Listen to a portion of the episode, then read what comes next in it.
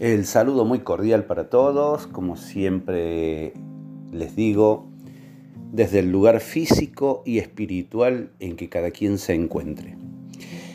Hoy, una vez más, con otro encuentro con ustedes, como siempre, que para mí es algo hermoso poder eh, comunicarme de alguna manera con ustedes, contarle aquellas historias como siempre hago hincapié, totalmente reales, que nos acercan, que de alguna manera tenemos también conocimiento de ellas, historias que nos hablan de que no hay otra realidad paralela a esta, sino que esta realidad que nosotros llamamos como tal realidad, este plano existencial, se compone de un aspecto que nosotros podemos de alguna manera percibir de una manera, de una forma, digamos,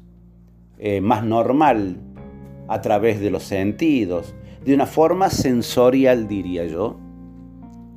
Y hay otra percepción que solo la pueden efectuar aquellos que están abiertos a dicha percepción, que están abiertos mental y espiritualmente, como dispuestos a no creer, porque no se trata de ello, sino a aceptar como tal que lo que nos suele suceder muchas veces dista mucho de ser meras casualidades, meras coincidencias, sino que son situaciones y cuestiones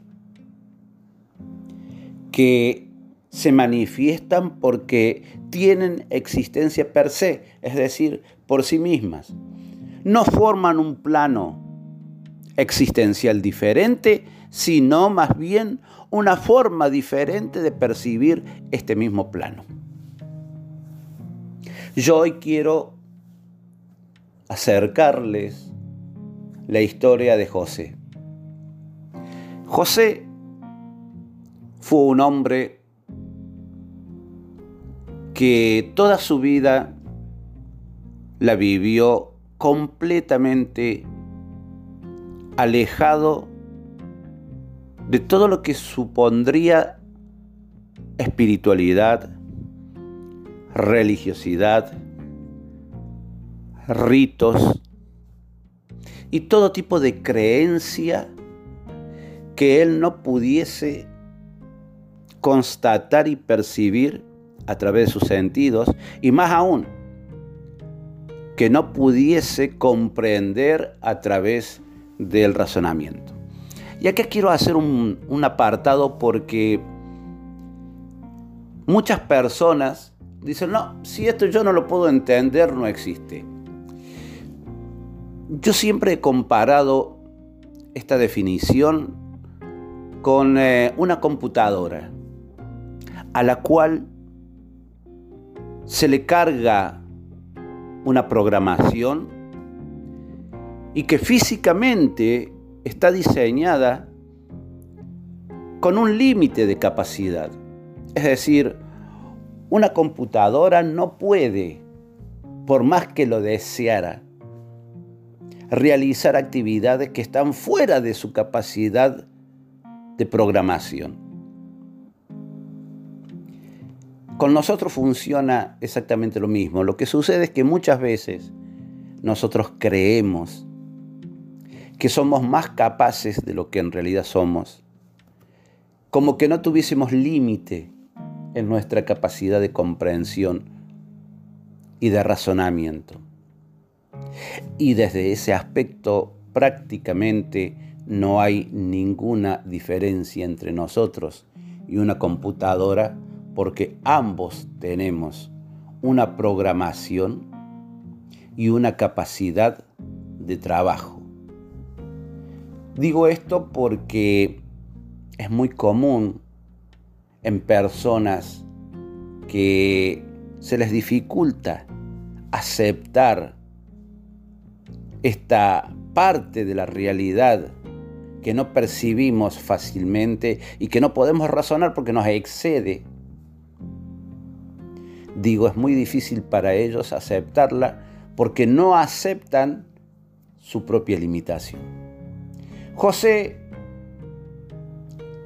su forma de ser era esta.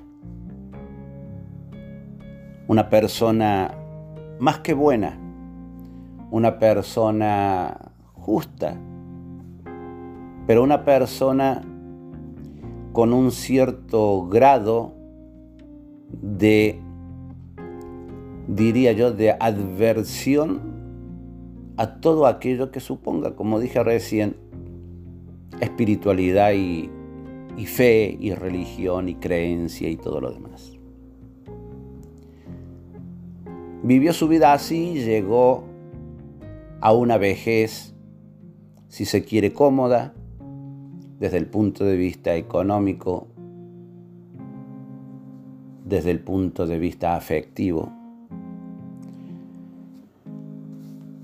Pero ya entrado en su vejez, José se enferma. Cuando se enferma es sometido a una operación y de esa operación sale de forma, diríamos, exitosa. Y se repone y continúa con su vida, pero meses después comienza a tener problemas ocasionados por la misma operación que había pasado. Es allí cuando empieza a itinerar de médico en médico hasta que su situación física se va deteriorando, deteriorando porque el cuerpo a la edad de José ya no reacciona como reacciona en un hombre joven y también debido a la gravedad de, la, de la enfermedad que se le había ocasionado a posteriori de la operación. Es así como en más de una oportunidad debe ser internado, es tratado, sale, parece que todo vuelve a sus carriles normales, pero nuevamente la salud de José se deteriora, nuevamente acontece otra internación. Y por supuesto a una edad avanzada ya uno no, no sale de una internación como uno querría. Pero un día sucede algo que estando internado José en un gran hospital, se encuentra su cama junto a la de otro paciente, una habitación para dos, y por la ventana que daba hacia el mar Mediterráneo, entra un cuervo. Muy común en esa zona. Y el cuervo se posa en la, diríamos, en el armazón de unos caños de aluminio que hay destinados a sostener esas cortinas que dividen muchas veces entre paciente y paciente, entre la cama de cada uno, cuando los médicos deben venir a realizar determinados eh, chequeos, entonces se cierra, se corre para que haya cierto grado de intimidad. Bueno, en esos caños de aluminio el cuervo se posa y el cuervo mira directamente a él según sus propios dichos había otra persona que también confirma lo que José relata. Y el cuervo no hay poder de moverlo. Entonces, este hombre, como que una voz, o como si una voz le hubiese hablado, cuenta que percibió en su mente que algo le decía, que alguien le decía, ese cuervo viene por vos. Ese cuervo está aquí, parado, a la altura de tu cama, mirándote fijamente. Y no es porque sí.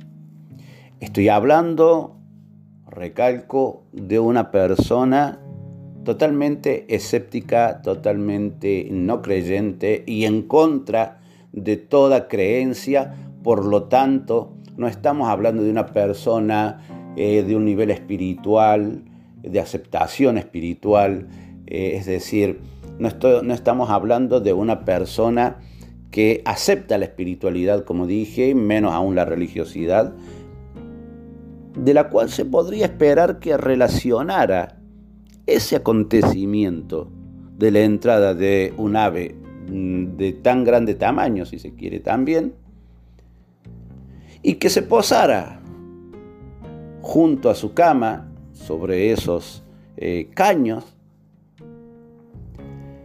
sino que estamos hablando de una persona que no se hubiese esperado que pudiera pensar una cuestión semejante.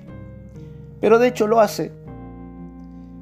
Y le entra cierto temor porque entiende que la presencia de un ave carroñera como el cuervo, eh, que fisonómicamente no tiene un, un, digamos, un efecto de gran belleza en sí, se posará junto a su cama. Empieza a tener un poco de temor y empieza a hacer ademanes para que el pájaro se vaya. La persona que estaba con él también. E inmediatamente, ¿qué hace el pájaro? Lo mira a él y se va y se posa en la cama del lado, donde estaba la otra persona.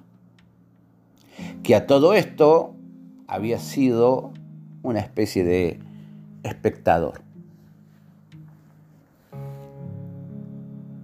se llama a los enfermeros, vienen enfermeros, vienen personal de limpieza que estaban, todo el mundo ya inclusive con, con toallas y con las manos, tratando de ahuyentar a este pájaro que era inamovible. Es decir, se había posado ya en la cama de la otra persona que compartía la pieza con José.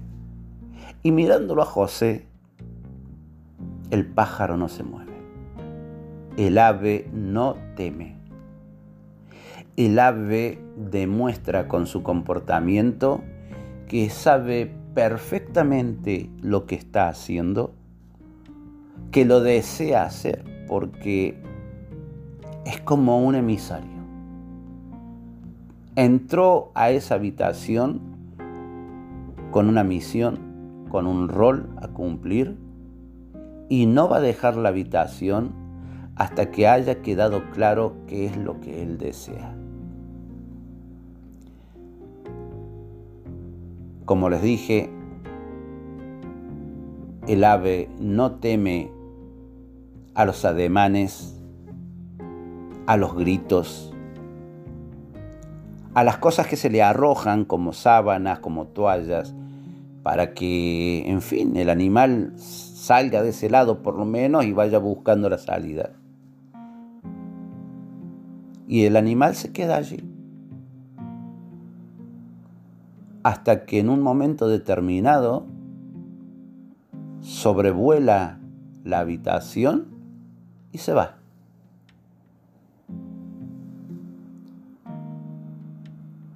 un par de horas después,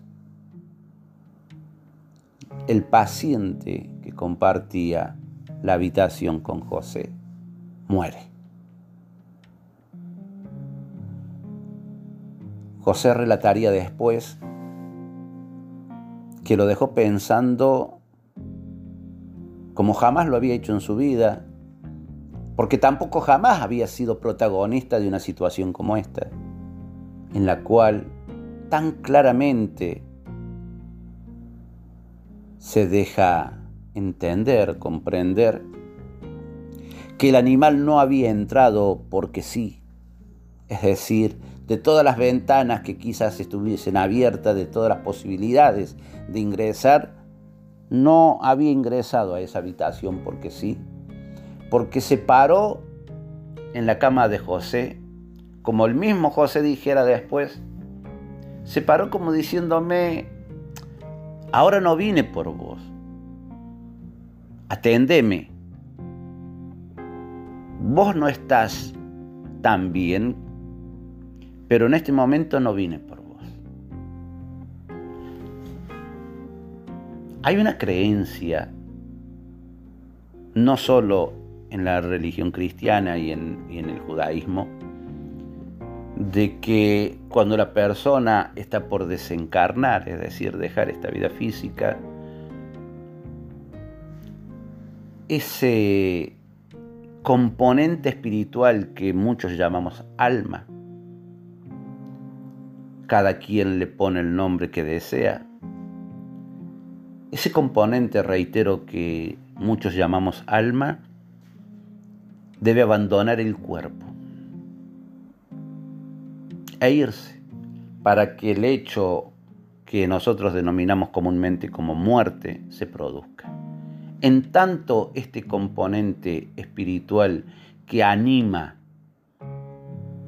que es como el chip que anima todo el componente físico, anatómico, material, como lo quieran denominar, que llamamos cuerpo,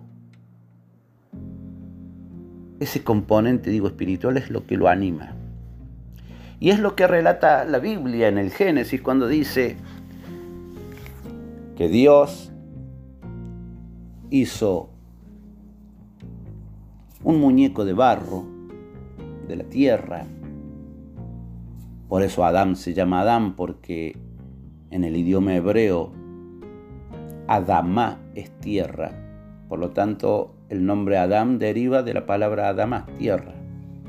Para significar no que fue hecho de tierra, para significar que el cuerpo pertenece a este nivel existencial material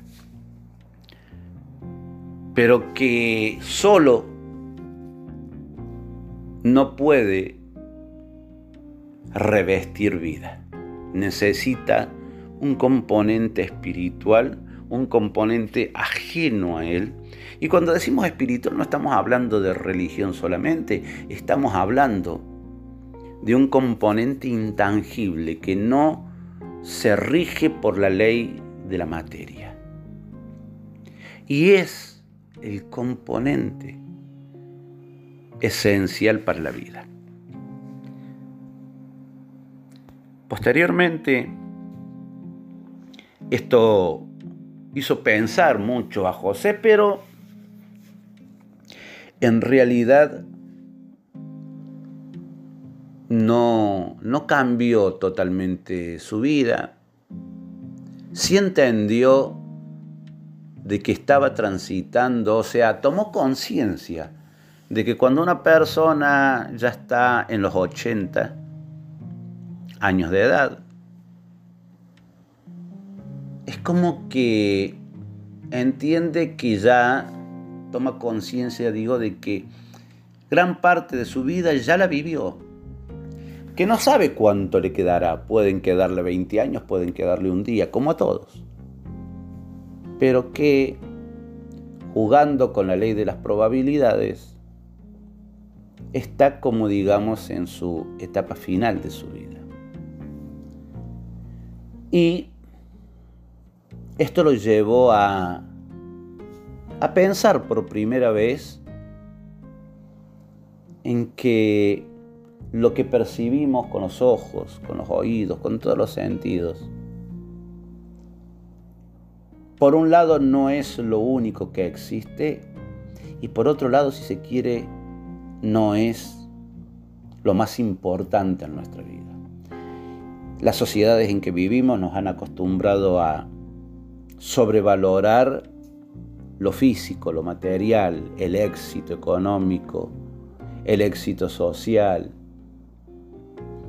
Y nos han colmado, sobrecolmado de pseudo valores que a la postre no lo son.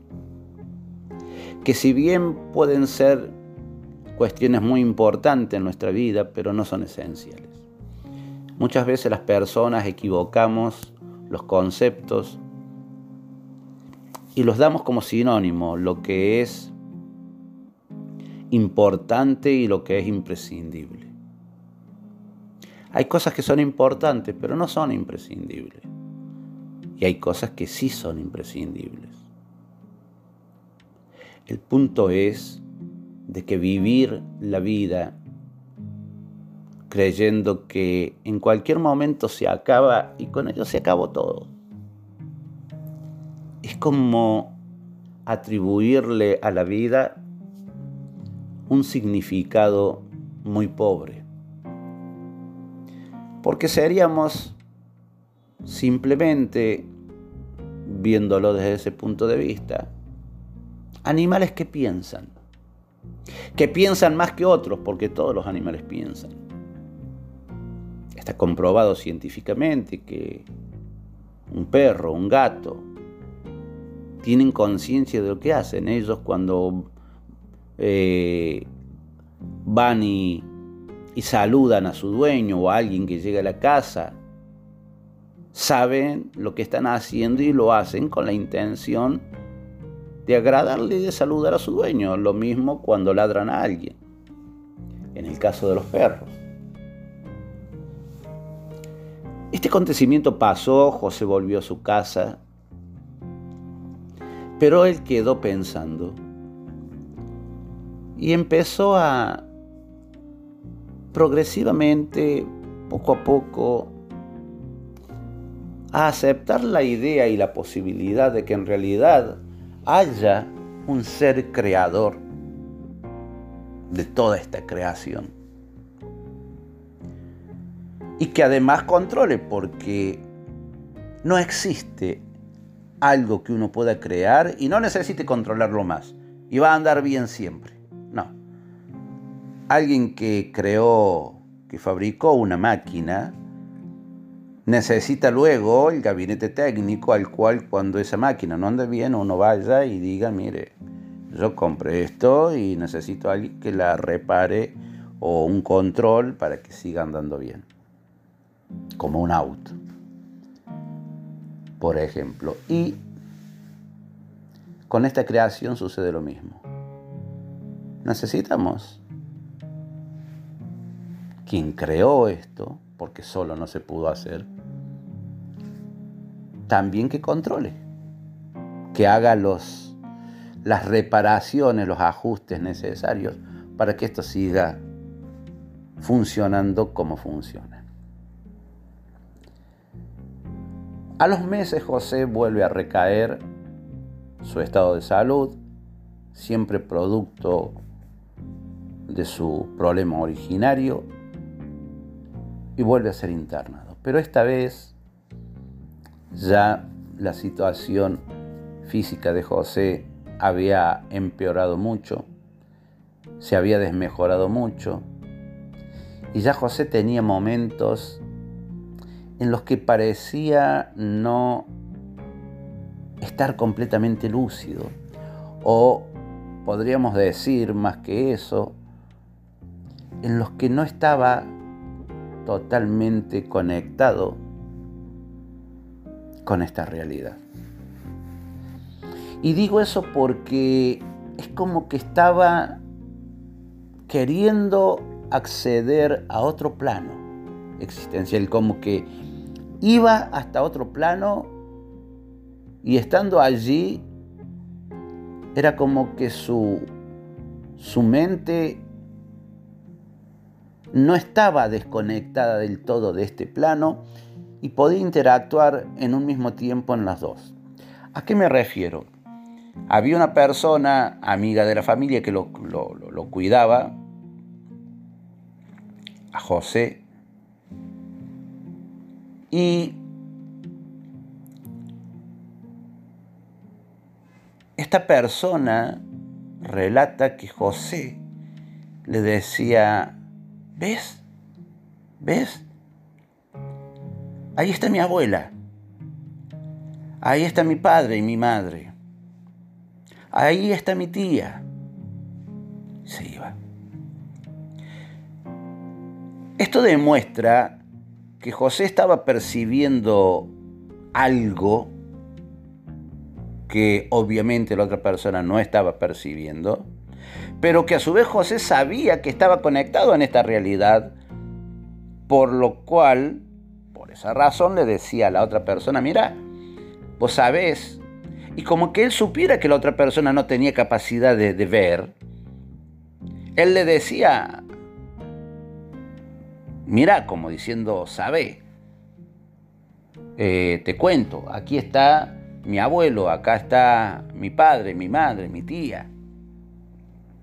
Han venido a saludarme, decía. Es decir, él sabía dónde estaba físicamente, pero tenía acceso a un nivel espiritual donde podía estar conectado con seres que ya habían desencarnado, es decir, con seres que habían muerto y que no eran extraños, no eran ajenos a él. Y que él sabía perfectamente que no estaban vivos. Cuando José salía de ese trance, por decirlo así, o de esa situación de percepción,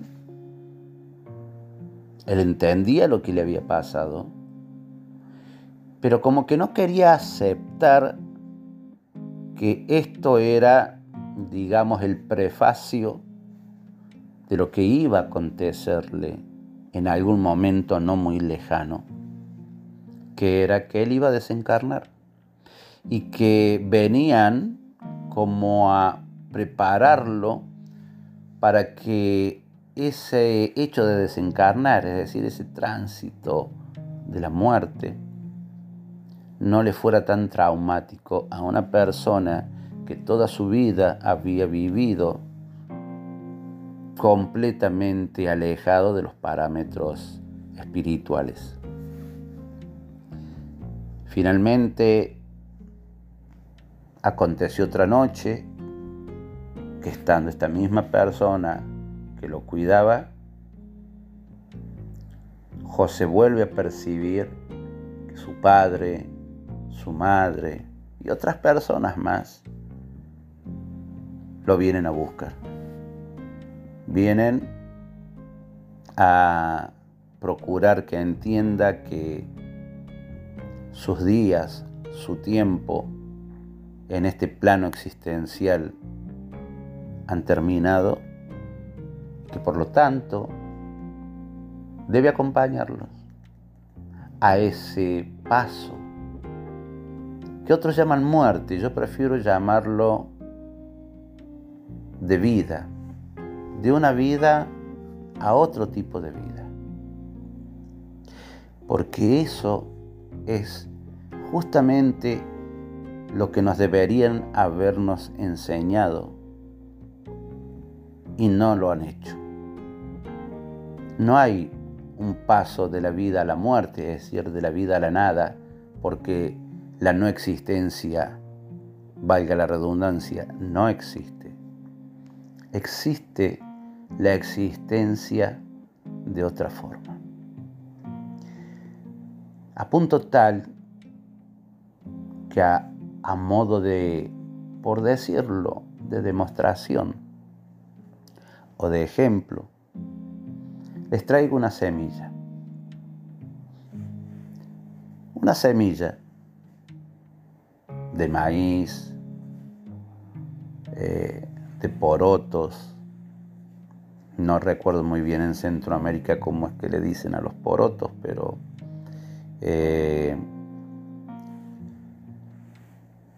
estas semillas, luego que han sido arrancadas de las plantas, podríamos decir, bueno, ya murieron. Es más, han pasado procesos eh, físicos, a veces hasta químicos, procesos industriales en los cuales se los somete a calor, a mucho calor, hasta se los quema por ahí. Las semillas de girasol, este, las de trigo, y, y hasta a veces se los empaqueta para venderlos en los supermercados. Lamentablemente es muy común el de porotos, no, no recuerdo en este momento lamentablemente cómo lo suelen decir en otros países de Centroamérica, espero que, que entiendan a qué me estoy refiriendo. Y, y uno los compra en el supermercado ya empaquetados y procesados. Parecería que vida ahí en eso que en algún momento fue parte de un vegetal ya no hay.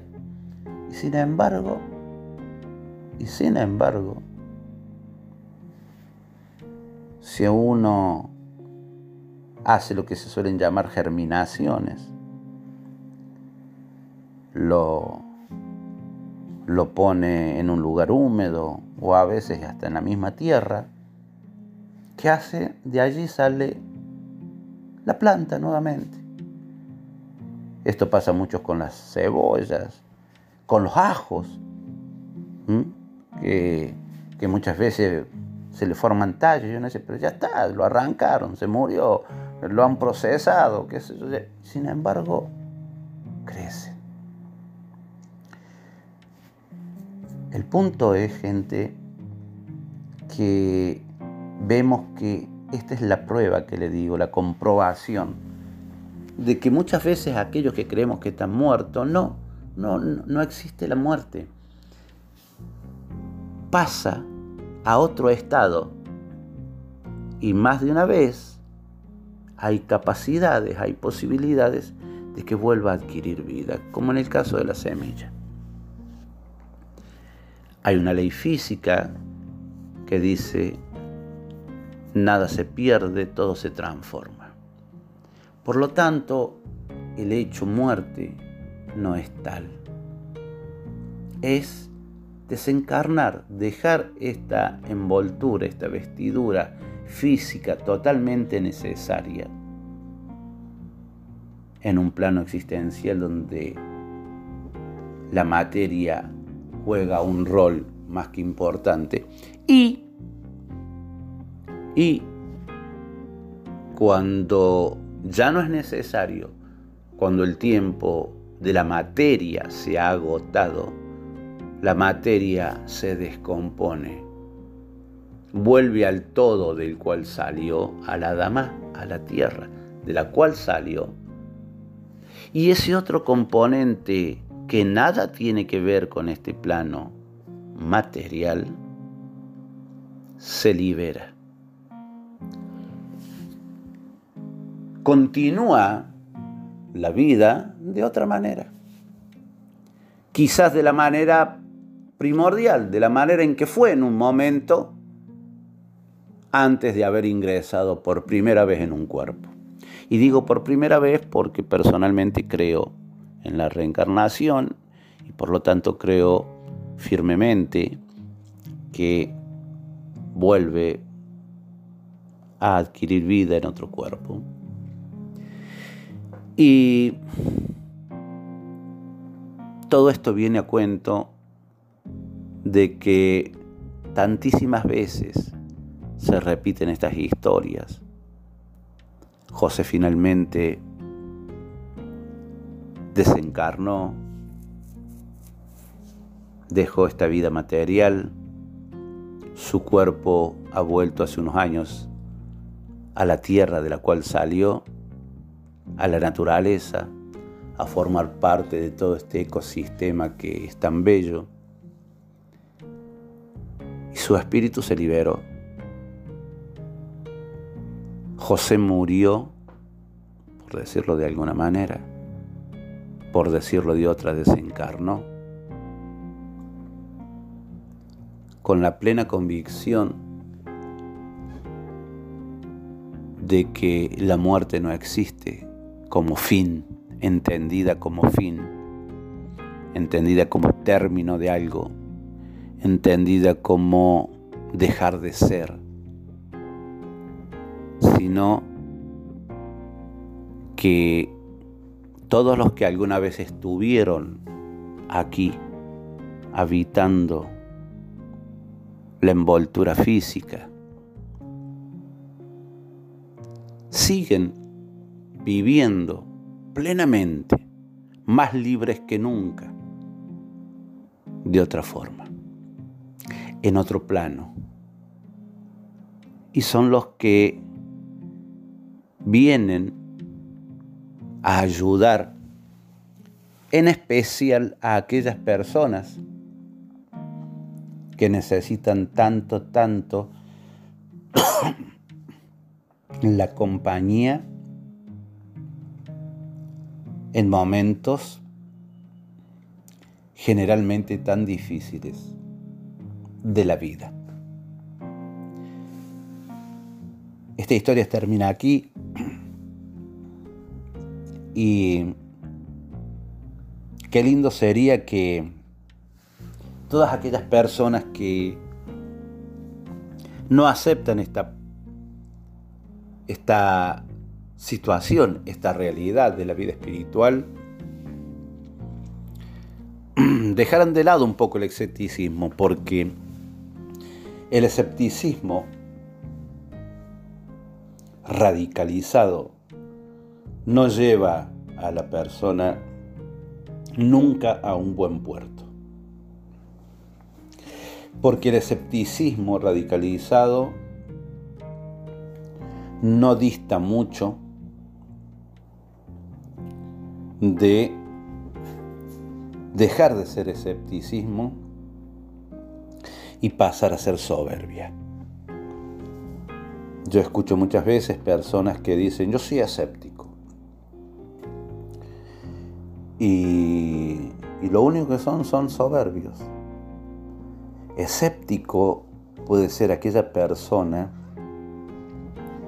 que ha estudiado sobre algo y tiene los elementos, al menos cree tener los elementos basados en su estudio, su investigación seria y sistemática, para negar algo. Pero hay veces personas que jamás se han acercado al plano espiritual, al tema de la vida en otros planetas. No han leído cinco minutos, una página no han leído. Hay gente, por ejemplo, que, niega la Biblia y, y le preguntas, ¿y, cuánto has leído? ¿Cuánto tiempo has estudiado? Porque no puedes negar algo que yo yo no puedo negar la física sin haber estudiado la física.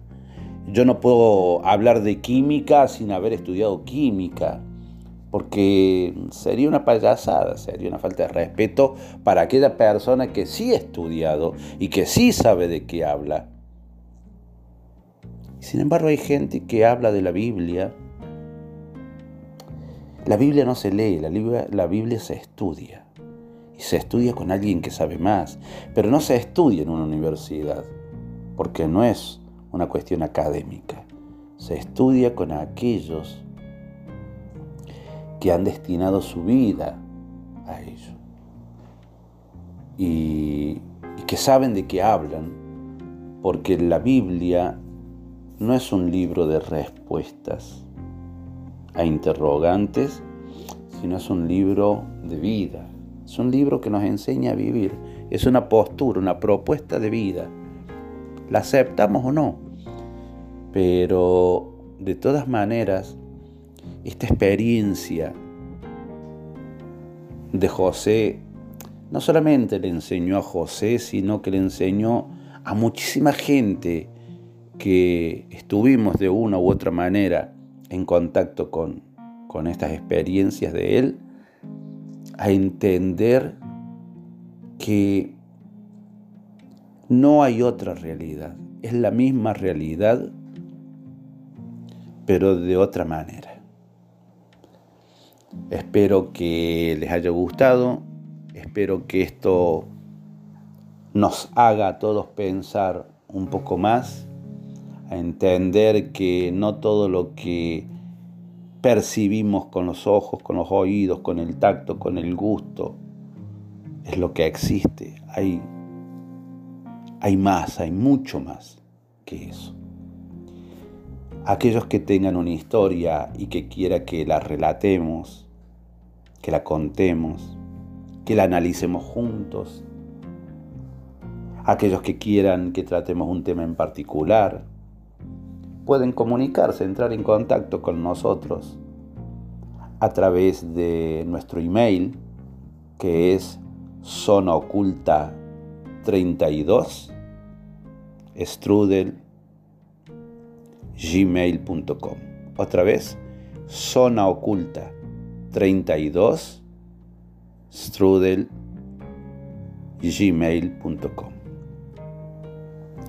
y pueden dejarnos también en, en los comentarios en YouTube, en Facebook, en nuestro sitio en Facebook de Zona Oculta. Pueden dejarnos allí comentarios, sugerencias, preguntas, críticas en tanto y en cuanto lo hagan de forma educada y con fundamentos. Y será hasta cualquier momento en que nos estemos encontrando en nuestras plataformas, en Spotify, en YouTube o en Facebook, y podamos compartir los misterios de esta zona oculta.